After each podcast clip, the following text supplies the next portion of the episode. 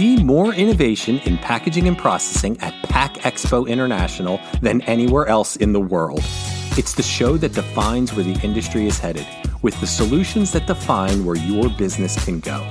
Discover cutting edge packaging technology, processing equipment, new materials, sustainable solutions, supply chain resources, and much, much more.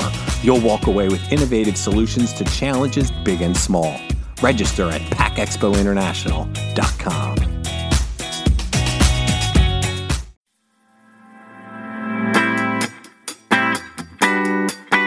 You're listening to Unpacked with PMMI, where we share the latest packaging and processing industry insights, research, and innovations to help you advance your business.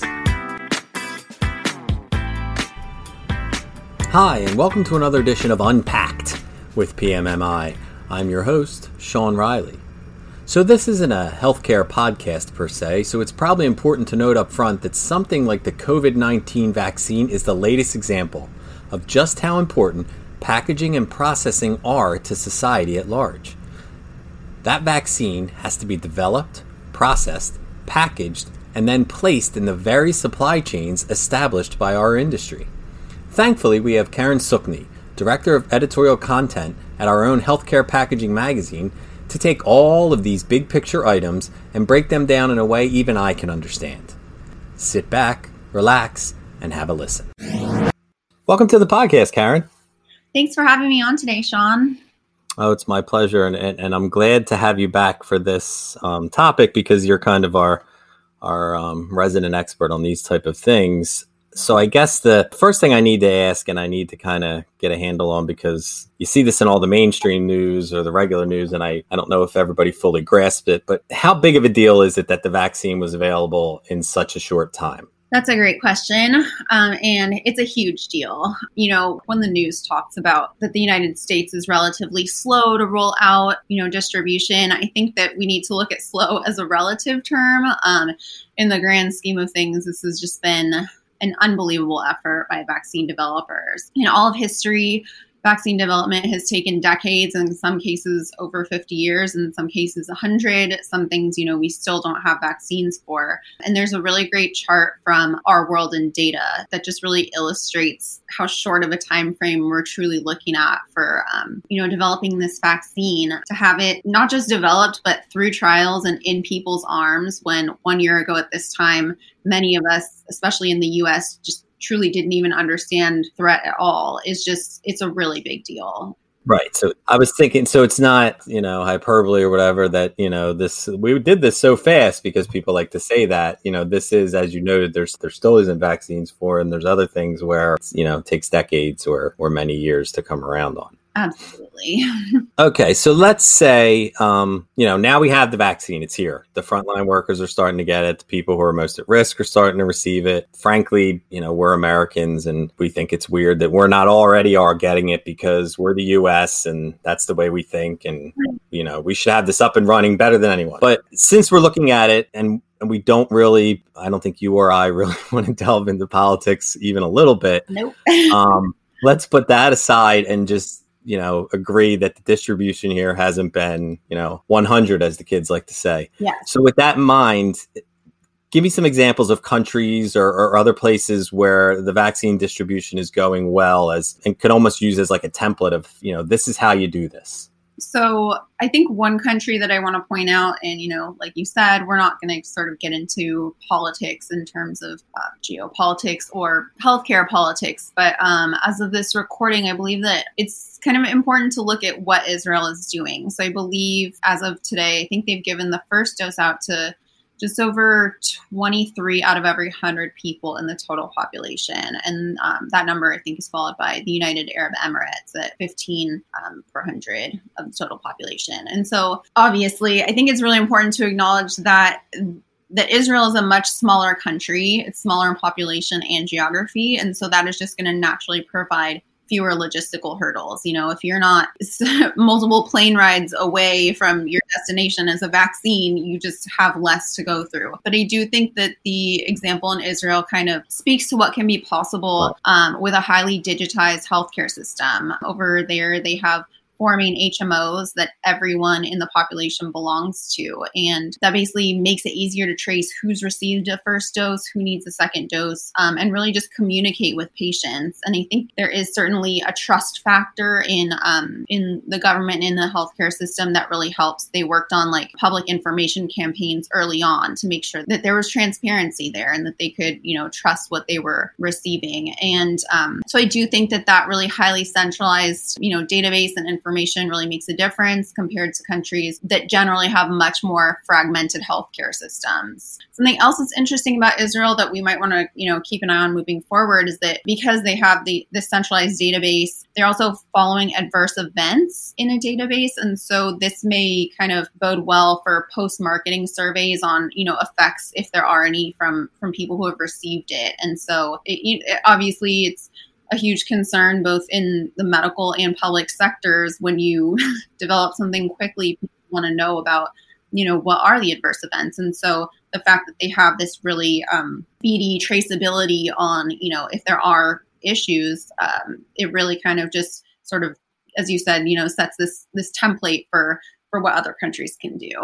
Now i guess forgive me for not knowing this but is somewhere like israel uh, is that government for lack of a better word, healthcare, or is it still privatized, I guess, as it is here? That's a good question. Yeah, I actually am not an expert on that, so I'm not. Well, I don't think there's a lot. Yeah, I don't think we're going to find a lot of experts on Israeli healthcare on the top of our head. There are four okay. HMOs, um, but I don't know if it's quite as nationalized as, say, like the UK. Okay. The bigger thing then isn't even that that part so much is just that they have this centralized databases. Right. And again, I'm not trying to stir a hornet's nest or anything, but is there what's the re- reason for not having that? Like say here in the US? I mean, I think it's it's partly political. Okay. It's also kind of like, gosh, who would start that up? And you know, we have fifty different states too. Where we're not just like this country. Right, right. No, that and that's that's not a political answer. I mean that that's fair to say. Like that makes sense. Okay, because we're so, just so massive and there's so many different states doing different things that there's not a a centralized. Is it even a, a matter of we just have so much on paper from so many years I do think that that is still definitely an issue. I know that we don't have the most digital health records out of all countries in the world. And so I, I think that certainly plays a role. One other thing is that because in Israel there are just, you know, these four health systems, they feed their data um, into the Ministry of Health. So the Ministry of Health, you know, has this has all the information for the country on you know how many how many cases there are and things like that. And so while we do kind of i mean we, we do have a cdc um, mm-hmm. hhs here of course and you know we do have data but at the same time i think that the fact that it's just kind of all of their data is feeding from basically four sources. Right a completely different situation here in the US. And so that's very interesting. Okay. W- what about some of the, you know, most unexpected news that you've come across as part of this? I know we've kind of touched offline in discussions previously that haven't been on the pod where I know that like food cold storage has kind of learned from healthcare previously? Has there been anything maybe where food storage has kind of helped out during this or helped healthcare in general during the vaccine rollout? Yeah, yeah. So um, I think you might have even asked me this when I was first on the podcast in the summer, and I didn't have a great answer for you yet without a you know sort of commercialized vaccine. But we were talking about you know what what sort of crossover is there? How can foods in essence kind of help um, this vaccine situation? And there's actually a, a pretty cool consumer facing article from Popular Science back in December. You know, talking about what is you know the ice cream company Dippin' Dots. How can pharma basically learn from their cold chain. So if listeners don't know, Dippin' Dots is those fun little ice cream dots that you get at like baseball games and amusement mm-hmm. parks and stuff like that. So they ship their products at minus 45 Celsius. And so even though, you know, pharma has also shipped it very cold, um, I just think it's interesting to see that Dippin' Dots kind of can can help people understand the vaccine and sort of show, in essence, right way to go about it just because they have established protocols. So, you know, they're very well versed in monitoring the dry ice supply, which is something that you know is a concern. Um, we've seen dry ice shortages already kind of take place, or people at least be concerned about it. Also, working with dry ice, you know, you're you have to make sure that your workers are safe, and so they have these established protocols for okay. workers who are, you know, making sure that the pack out is safe and anyone interacting the product was safe. And they monitor so that if, you know, a shipment is en route and the dry ice is going to run out, they have a third party that comes in and intercepts and adds dry ice, which is something that, you know, the pharma industry has has been doing as well. I think also what's kind of interesting is that uh, at least from what I've seen, they've sold two of their Dippin' Dots freezers specifically for vaccine efforts. So that's not Really? yeah, that's not like a ton because as the article pointed out, there's kind of issues where usually they these people might want to lease them. They're not going to need these, you know, super cold freezers forever. It's just kind of for this vaccine effort. And so there's kind of actually a little bit more hurdles on the on the business side and, you know, what do we do with this freezer after when it comes back and it's held vaccines? We don't want Right. to necessarily put ice cream in it. And so No, probably not. yeah, but I just think it's interesting that you know Dippin' Dots has its role to play in um in public health in America. Yeah, who knew that we'd be talking about Dippin' Dots? But while we're we're there, um, I guess let's pump up our industry, you know, a little bit in terms of how has you know the healthcare supplier industry and the packaging industry and the processing industry have they done anything, you know, supplier wise to kind of step up this year to help out with these efforts?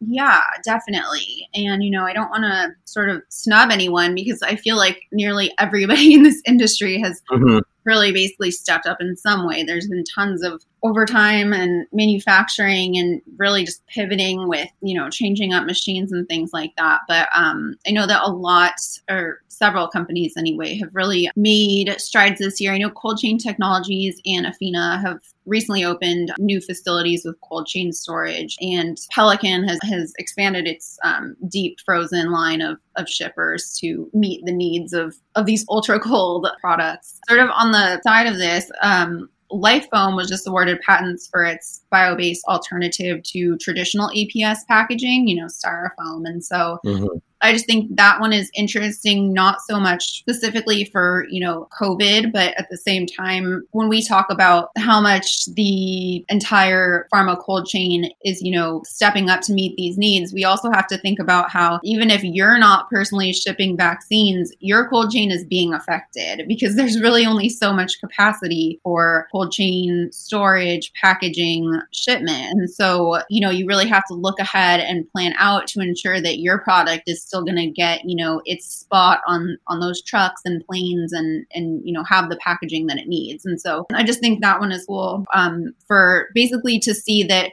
we're seeing cold chain packaging coming from renewable materials now, which you know will just kind of help um, the supply of packaging moving forward down the line. Yeah, I'm kind of thinking again that that's things that people, even in our industry, might not think of. Like I know outside the industry that you know packaging and processing aren't really thought of. People don't really give much of a thought of. And then as this pandemic has unfolded, we've kind of realized how essential, um, you know, food packaging, all of that stuff has been. But I guess that even I'm sitting here thinking like I'm not taking into consideration that this has to be even in a box and it has to be, you know, have styrofoam type things to to keep these vials. You know, it needs to have vials, it needs to have all those things, which weren't things that were being budgeted for. Like they they weren't setting aside, we're gonna need all these vials for a vaccine because again, a year ago we didn't know any of this was happening. Absolutely. All that supply has to come from somewhere. I mean, even down to this is just my own personal conjecture, but I was curious about like at what point, you know, needing vials and needing glass, you know, could that ever affect our wine and beer industry? you know, we we need to make sure that our citizens are adequately supplied with their best. Yes, these are very trying times and people need to relax. So I agree.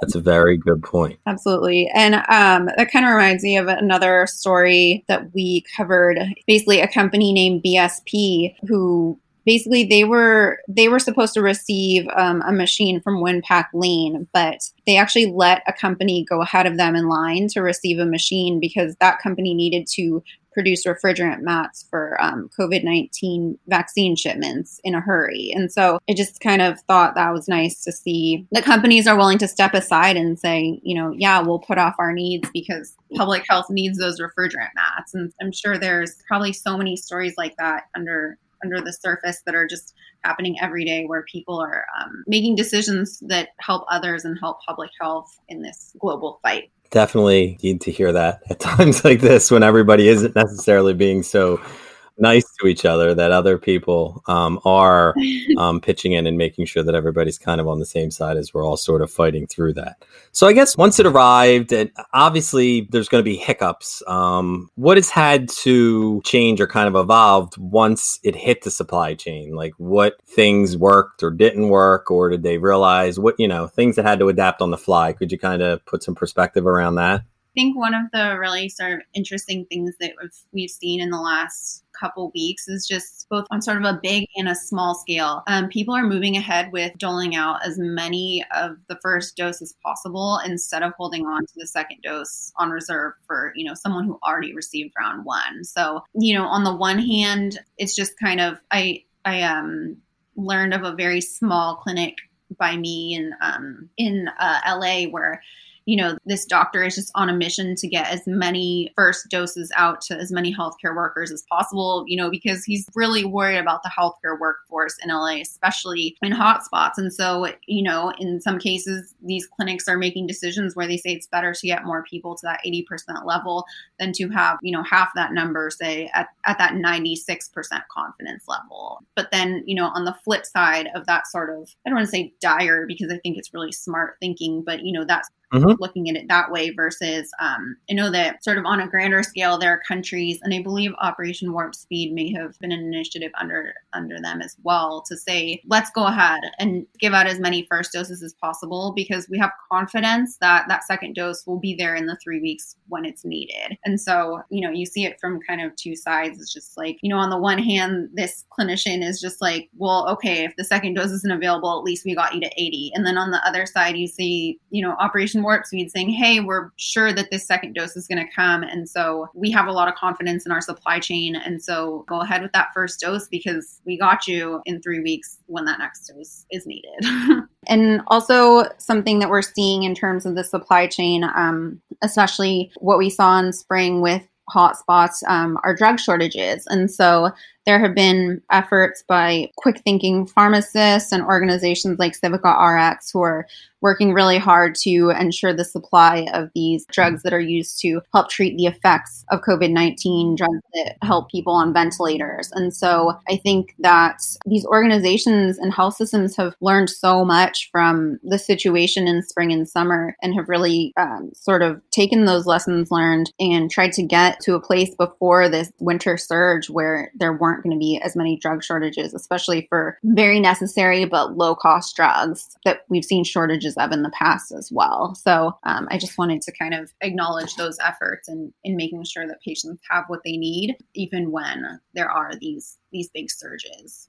Absolutely. I'm sitting here while we're talking and I'm realizing that as we keep saying that it was so quick and it's it's such a massive thing that's happening and, and it has such an, uh, an effect and ramifications on the supply chain. It, it, even makes me think of, you know, e-commerce exploded in the last year because we're all ordering from home. But then as people realized around the holidays that, you know, the post office and UPS and FedEx just, they had never dealt with such large amounts that like they couldn't deal with the dramatic increase as it taxed their supply chain. And I, but there has to be some negative effects that this vaccine is having on the cold supply chain that we use. I know you and I have talked about some, but is there some that you could share with us? Again, we're not trying to be dire, but like things that have obviously had to be affected by this, where things had to be sacrificed kind of to make for, for this cold supply chain to work in order to vaccinate so many people there is something, yeah, that I, I did want to talk about. I guess I wouldn't say that this is necessarily the fault of the vaccine, but more of sort of like just a, a natural effect of of this pandemic. I don't want to say this lightly at all. I know we tend to have a more jovial mm-hmm. feature on this podcast, but this is, you know, obviously a very serious thing. But yes. part of the life science cold chain's responsibility is to safely move people who have suffered fatalities. And, you know, as we've seen, there are hotspots, um, particularly, I believe, in the Midwest, where they have exceeded their capacity of refrigerated storage and and trucks. And so um, I know that I believe it was Acela has cold chain suppliers have retrofitted trailers that can be pulled by an SUV or a pickup. So you, you don't need these specialized trucks in order to ensure that people are, are getting where they need to go in a safe manner that's, you know, not a public health risk and doesn't delay their storage or transportation. And so I just, it just points to, you know, the, the really dire and, and serious nature of, of, you know, what we're all going through. And sort of as they're referred to, the last responders, you know, morticians and things like that, you know, they are dealing with something they've never dealt with in their lives. They're completely overwhelmed by just the sheer volume of people. And so, um, yeah, it's important to acknowledge that that is also a piece of the cold chain that's that's being affected and, and stretched to its its capacity. And you know, it's I, I really feel for for everybody who's working in healthcare and those last responders um, because you know it's got to be really trying. Yeah, I mean, that's a piece of the puzzle again that, that you don't think about it. And yeah, it's it's it is mind boggling. Um, well, I've already taken more time than I could have ever imagined. Um, but it, we felt this was really an, a, an important issue, and this, so we really, really appreciate the time you've taken out of your day to kind of come on here and, and touch on, you know, two pretty big topics that everybody doesn't have a lot of knowledge on that you've been able to come on here and share with uh, our listeners. So we really thank you for that, Karen. Well, thank you for having me on. It's always great to talk to you, Sean. Please rate, review, and subscribe. To do that, go to the iTunes podcast or Spotify app on your phone and search for Unpacked with PMMI.